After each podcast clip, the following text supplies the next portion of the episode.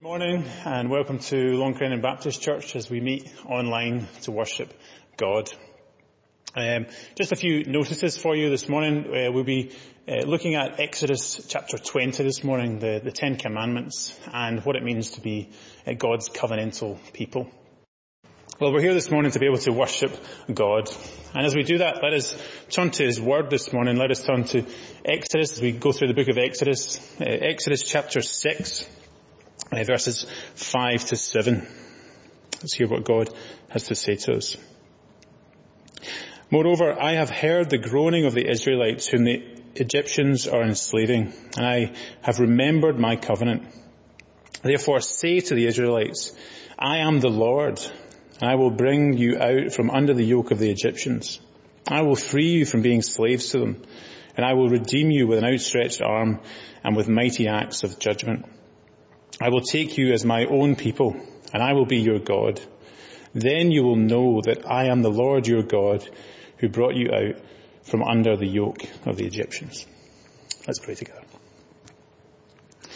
Now, Father God, we thank you that you are a God who uh, makes a covenant with his people, that you redeem your people, and we thank you, Lord Jesus, that you have redeemed us, not from Egypt, from the slavery of Egypt, but from the slavery of our sin that we might be able to be free people uh, to worship you. And so Lord, we pray that you would help us to, to do that this morning, uh, to place down any distractions that we have, that our hearts might be quietened as we come to worship you.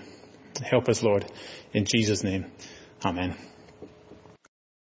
Exodus 20 verses 1 to 21. And God spoke all these words. I am the Lord your God who brought you out of Egypt, out of the land of slavery. You shall have no other gods before me. You shall not make for yourself an image in the form of anything in heaven above, or on the earth beneath, or in the waters below. You shall not bow down to them or worship them. For I, the Lord your God, am a jealous God, punishing the children for the sin of the parents to the third and fourth generation of those who hate me but showing love to a thousand generations of those who love me and keep my commandments. You shall not misuse the name of the Lord your God, for the Lord will not hold anyone guiltless who misuses his name. Remember the Sabbath day by keeping it holy. Six days you shall labour and do all your work, but the seventh day is a Sabbath to the Lord your God. On it you shall not do any work, neither you, nor your son or daughter, nor your male or female servant, nor your animals, nor any foreigner residing in your towns. For in six days the Lord made the heavens and the earth, the sea and all that's in them, but he rested on the seventh day. Therefore the Lord blessed the Sabbath day and made it holy. Honour your father and your mother, so that you may live long in the land the Lord your God is giving you. You shall not murder, you shall not commit adultery. You shall not steal. You shall not give false testimony against your neighbour. You shall not covet your neighbour's house. You shall not covet your neighbour's wife, or his male or female servant, his ox or donkey, or anything that belongs to your neighbour. When the people saw the thunder and lightning and heard the trumpet and saw the mountain in smoke, they trembled with fear. They stayed at a distance and said to Moses, Speak to us yourself and we will listen, but do not let God speak to us or we will die. Moses said to the people, Do not be afraid. God has come to test you, so that the fear of God will be with you to keep you from sinning. The people remained at a distance while Moses approached the thick darkness where God was. Good morning everybody. Well, we've prayed already effectively in that last song, haven't we, that uh, God would speak to us as we come to Him, that He would teach us full obedience, holy reverence and true humility. So let's go straight in, shall we? It's a year ago that um, news came out from China that a new deadly coronavirus had been identified. Little did we know then that it would plunge the whole world into chaos with governments everywhere struggling to, to deal with it and to bring it under control. The thing is, what people don't acknowledge is that the world was already in chaos before the coronavirus arrived. The world was and is in moral chaos. On the surface, it might appear that things are fine with everybody going about their daily lives, trying to enjoy life as best they can. But you don't have to dig very far to find that everyone struggles in one way or another to know what is the right thing to do in a particular circumstance. And the everyday decisions they have to make, what is it that is guiding them? What is their moral compass? Having been made in the image of God, there is in, in all of us an instinctive sense of right and wrong. We hate injustice, we hate oppression, we want to care for those in need. The trouble is there's also part of us that will do whatever is best for us. Yes, the truth is good as long as I don't lose out. Yes, loyalty is good as long as I'm not depriving myself of something better. This morning we're looking at the, the Ten Commandments. And most people know, whether they are, are Christians or not, that the Bible contains Ten Commandments. Probably very few will be able to tell you um, what they all are. In fact, the average person in the street would probably struggle to name more than three or four. Might go as far as don't murder, lie, steal. That's probably about it. And yet it's the Ten Commandments that have shaped most people's view of Christianity. They have in their mind that Christianity is about uh, keeping the rules, keeping the commandments. And so for most people that is a, a big turn off. If we're Christians, we know that is not what it's all about. It's actually about enjoying a relationship with God. That covenant relationship that we looked at last week in which uh, God promised his people to be their God and the, prom- the people promised to be his people. That is again picked up here at the beginning of chapter 20 before we come on to the commandments themselves. Because in verse 1 it says God spoke all these words. These are the words of God himself, the same God who spoke and the world came into being and he's now speaking to his people. He says, I am the Lord your God who brought you out of Egypt, out of the land of slavery. As we said last week, he is a personal God. He uses his name Yahweh, translated Lord here in capital letters, the name he used to introduce himself to Moses back in chapter 3. He's not some kind of impersonal force. He relates to his people. He's also a sovereign God. He has the, the power to, to rescue them and protect them. He brought them out of slavery in Egypt. And having redeemed his people out of his mercy for them, God expects them to relate to him in a certain way if they are to enjoy the blessings of that relationship. As we read in chapter 19 verse 5, now if you obey me fully and keep my covenant, then out of all nations you'll be my treasured possession. Although the whole earth is mine, you'll be for me a kingdom of priests and a holy nation. for his people to obey him and to enjoy a covenant relationship with him, they need to know his character, they need to know his will, what is pleasing to him. And that's where the Ten Commandments come in. We haven't got time this, this morning to look at each one in detail, uh, so we're going to focus more on the purpose of them. The first thing about them is that they reveal God's holiness and how far we fall short. First commandment in verse 4 is, you shall have no other gods before me. This is in many ways the, the root of all the others. As our creator and redeemer, God expects to be the most important person in our lives. But how often do, do other people, other things become more important to us? How often do we love ourselves more than God? God requires our exclusive worship. Jesus said, love the Lord your God with all your heart, soul, mind, and strength. Second commandment is you shall not make for yourself an idol or a carved image. If the first commandment is about replacing God, then this one is about changing God into the God we want him to be.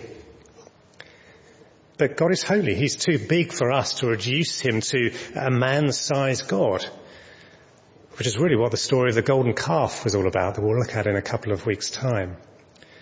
God has revealed to us, God has revealed himself to us in his word. But how often do we try and reinterpret his word to suit our purposes? Thirdly, you shall not misuse the name of the Lord your God. The name of the Lord reveals his character, his, his holiness, his majesty, his faithfulness to his people. And so to misuse his name is not to, just about not using God or Christ as a, as a swear word, but to treat his holy character with contempt. Is to say or do something which would cause damage to his reputation. Fourthly, observe the Sabbath day by keeping it holy. As we said when we looked at the verse for the year a couple of weeks ago, to keep something holy is to set it apart from something for something else for God. Give up what you would normally do. Demonstrate how much you treasure God. This command reveals God's holiness, but also his compassion. As Jesus said, the, the Sabbath was made for man, not man for the Sabbath. Use that day for spiritual rest. Don't place demands on others that would force them to work. Fifth, honour your father and mother so that you may live long in the land the Lord your God is giving you. The promise that goes with this commandment is in many ways one which could be added to all of the commandments because they are all given for our benefit so that we may live life uh, to the full in the way God designed it to be. I mentioned the world is in moral chaos a lot of that is because of an unwillingness to submit to authority. And that starts with authority in the home. If children don't respect the authority of their parents, then society will become chaotic. We'll see the sorts of scenes we saw in, in Washington last week. The greatest authority we can reject is that of our Heavenly Father. How do you view those in authority over you? Six, you shall not murder. Jesus made clear in the Sermon on the Mount that God's greatest concern is not our ability to, to tick boxes to say we've kept the law. It's the attitude of our hearts. He said if we are angry with our brothers or sisters in Christ, we're guilty of murdering them in our heart. Who can say they've never been angry with someone else? Seven, you shall not commit adultery. Again, Jesus says anyone who looks at a woman lustfully has already committed adultery with her in his heart. Who can say they've never had lustful thoughts? Eight, you shall not steal. Again, you might not have actually committed a theft or defrauded anybody, but have you looked at something someone else has and secretly wanted it? Nine, you shall not give false testimony against your neighbour. This is not just standing up in court and uh, giving false testimony, but have you ever gossiped about someone else without knowing the truth? Have you ever criticised someone for their actions behind their back and actually not knowing the full story? And finally, verse 10, you shall not covet in case there was any doubt about the other commandments, but being primarily about the attitude of our heart, this last one makes it crystal clear. If we've been jealous of something that someone else has, rather than being content in what God has given us, then even if we hadn't stolen it, even if we haven't committed adultery, we're still guilty of coveting. So as we've gone through all these briefly, what we quickly see is what is important to God. We learn something of his character. God values relationships and respect for authority. God values life. He is the giver of life. God values faithfulness in relationships. He values respect for one another's property. God values honesty and truth. God values contentment in what we have in him. We also see the guidelines for what would be a, a wonderful world if everyone kept these commandments in their hearts. But of course, what we quickly realize is that we have all failed in each one of them. We are all by nature lawbreakers. As it says in 1 John 3, everyone who sins breaks the law. In fact, sin is lawlessness, he says. And that is part of the purpose of the law, to show us that we are lawbreakers. To show us just how far we are from God's holiness. If we didn't have the law, if we didn't have God's standards of perfection, we wouldn't know how far from Him we are. We could kid ourselves that actually we're, you know, we're fairly decent people. That's why Paul describes the law in Romans as good. He says, I would not have known what sin was had it not been for the law. I would not have known the state of my heart without something to measure it by, he's saying. It's like learning a, a foreign language. You, know, you can learn it in, in, a classroom, you can speak to others in the, in the class and think actually you're pretty good at this, particularly maybe compared to, to the others in your class. Because you've got nothing to measure it by apart from them. If you go to another country, where the language you're trying to learn is spoken by native speakers, then you realize just how far you fall short. The Ten Commandments reveal God's holiness and how far we fall short. And secondly, they reveal our need for Jesus as our Saviour. God doesn't just show us our imperfection so that we feel pretty bad about ourselves. He does so in order that we see our need for salvation. And having demonstrated our need for salvation, in His grace, He gives us a Saviour, Jesus Christ. You've got a problem, He says, but I've got a solution for you. The trouble is many people don't accept they've got a problem because they've made up their, their own moral code for their lives. They've decided what they think is right and wrong. It's a code which they feel they can keep. And if they get it wrong from time to time, well, as long as no one else gets hurt, then it doesn't really matter. But in Romans 3, we read these words.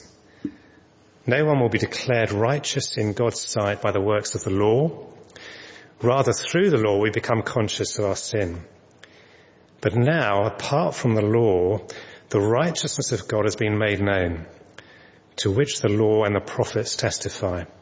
This righteousness is given through faith in Jesus Christ to all who believe. In other words, having revealed to us that we've fallen short of God's perfect standards, the law points us to how we can be made right with God through faith in Jesus Christ. Why does faith in Jesus do that? well, firstly, because Jesus is the only one who's ever kept the law perfectly. Jesus said in Matthew 5, do not think that I've come to abolish the law or the prophets. I've not come to abolish them, but to fulfill them.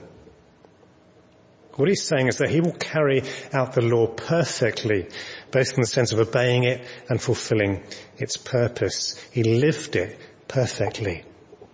I'm the light of the world, he, he said, light symbolizing the truth and moral purity. As far as his obedience to his father was concerned, he said, I am always doing what is pleasing to him. I've kept my father's commandments and abide in his love. To the Jews who opposed him, he asked them, which of you convicts me of sin? And there was no response.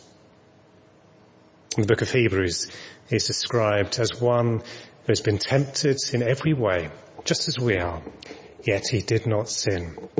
One who is holy, blameless, pure, set apart from sinners, exalted above the heavens. Jesus obeyed the law perfectly. And not only did he obey the law perfectly, he explained it to, to people so that they themselves would, would understand it, love it, and obey it. If they thought they were already obeying it perfectly, he pointed out to them where they were going wrong. You may know the story of the, the rich man who came to Jesus and asked him, good teacher, what must I do to inherit eternal life? Jesus said to him, you know the commandments, keep them. To which the man replies, all these I've kept since I was a boy. which is when Jesus, who could see into his heart, said, you still lack one thing. Sell everything you have and give to the poor, and you will have treasure in heaven. Then come, follow me. What was Jesus doing? Surely that's not one of the commandments we've just gone through then. To sell all you have. Well, it's not, but what was the first commandment that we, we read? You shall have no other gods before me. This man's God was his money. He was worshipping that instead of God. And sadly, he wasn't willing to give it up. So the disciples were quick to realize, well, that rich young man's God might have been his money. For others, it's something else. For them, it was probably something else. So uh, they said to him, well, who then can be saved? To which Jesus made this incredible response. What is impossible with man is possible with God.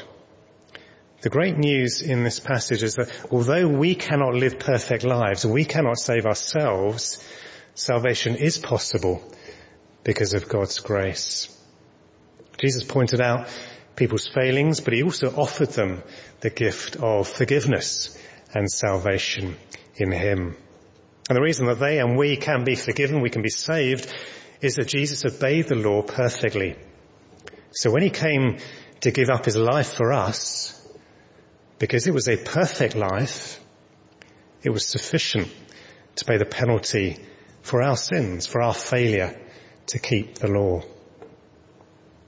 What happens when we believe in Jesus is that his perfection is credited to us and our imperfection and the punishment we deserve falls on him. And so we are redeemed and, and we are treasured as God's people. Well, the question we still have, though, as we go back to Exodus, Exodus 20 is, what do we do with the Ten Commandments today? You know, if Jesus has lived up to them for us, and we've put our trust in Jesus and been redeemed, what purpose do they serve now? Well, as we come to our final point, they help us to, to worship God with reverence and awe. For the people of Israel, having been redeemed by God from slavery in Egypt, God made clear to them in the Ten Commandments how they could worship Him as their God. The Christians today, having been redeemed from slavery to sin by Jesus, the purpose of the Ten Commandments in some ways hasn't changed. They still reveal how we can submit to God and worship Him. The question is how? I've already said it's impossible. But what we need is a new heart, a new motivation to obey God. What was the motivation of the people of Israel? Have a look at uh, verse 18 of chapter 20. It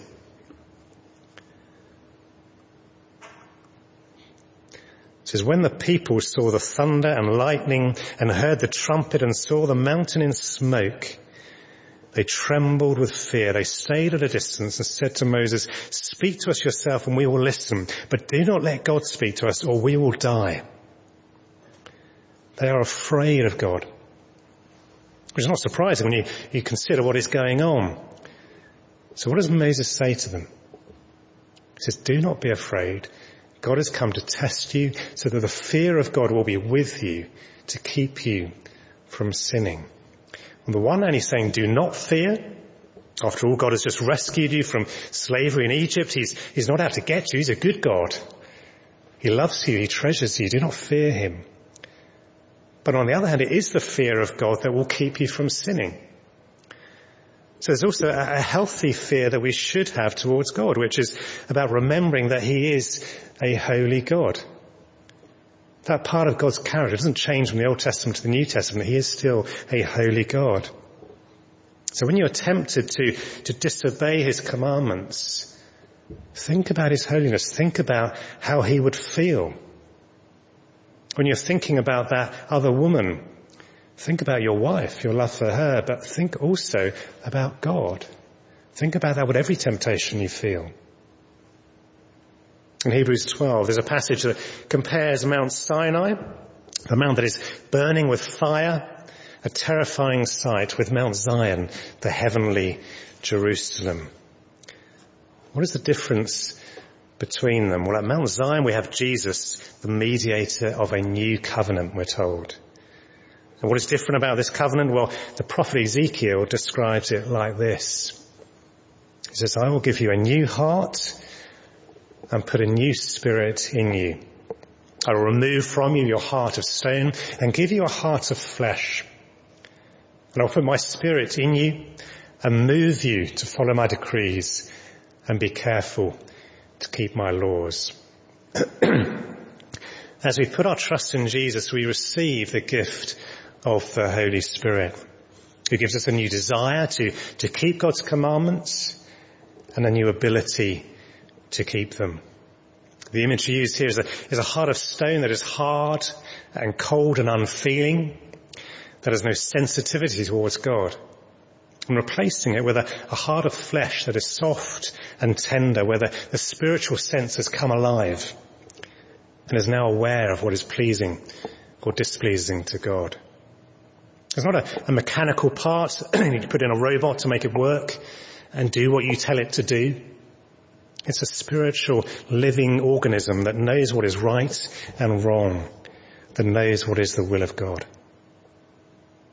And it's an act of God that has enabled us to be changed. He hasn't just given us the law and told us to, to follow it.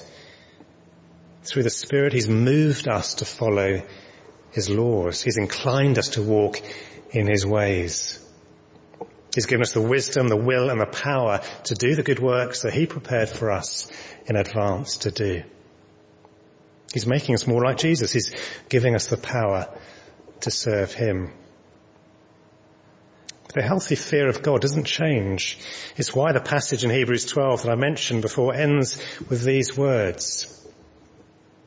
Therefore, since we are receiving a kingdom that cannot be shaken, let us be thankful and so worship God acceptably with reverence and awe. For our God is a consuming fire. In other words, let's still worship God with fear because He is a holy God. Now you may be thinking with all this, well I have put my faith in Jesus. It's great that I've been forgiven. I want to keep God's commandments in my heart, but I still keep failing. Well, the main question is, do you have a desire to please God?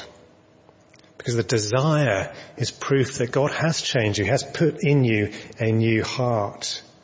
The putting that into practice is, is a lifelong process and we can be grateful just for every small step we make along the way. There will be setbacks, but God will pick us up again and keep us moving forward.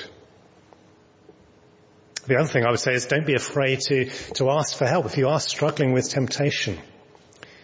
Church is not meant to be like Oscars night where lots of successful people turn up on their own looking to impress one another. And the really successful are given the awards. No, we're meant to be more like a meeting of Alcoholics Anonymous, where we come together to share our struggles and support and encourage one another in our Christian faith.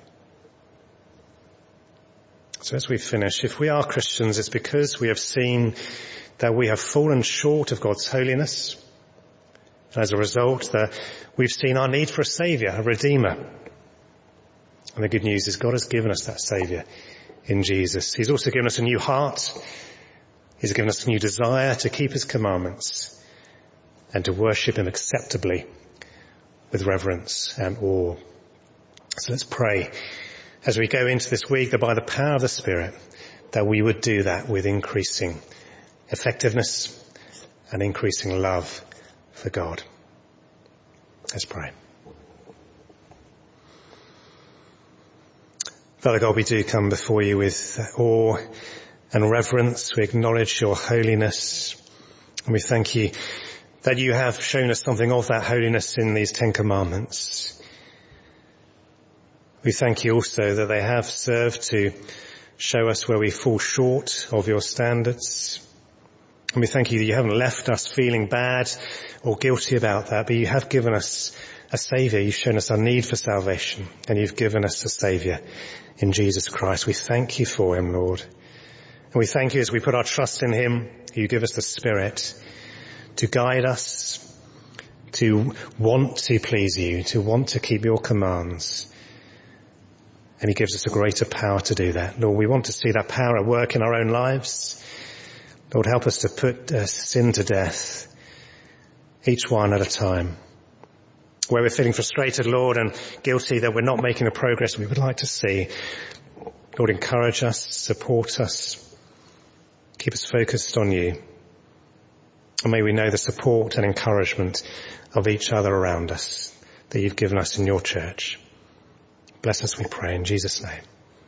Amen.